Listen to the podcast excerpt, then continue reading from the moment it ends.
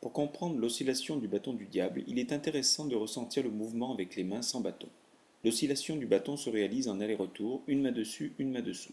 Si le bâton repose dans la main droite, paume ouverte vers le haut, alors la main gauche le maintient par le dessus, paume vers le bas.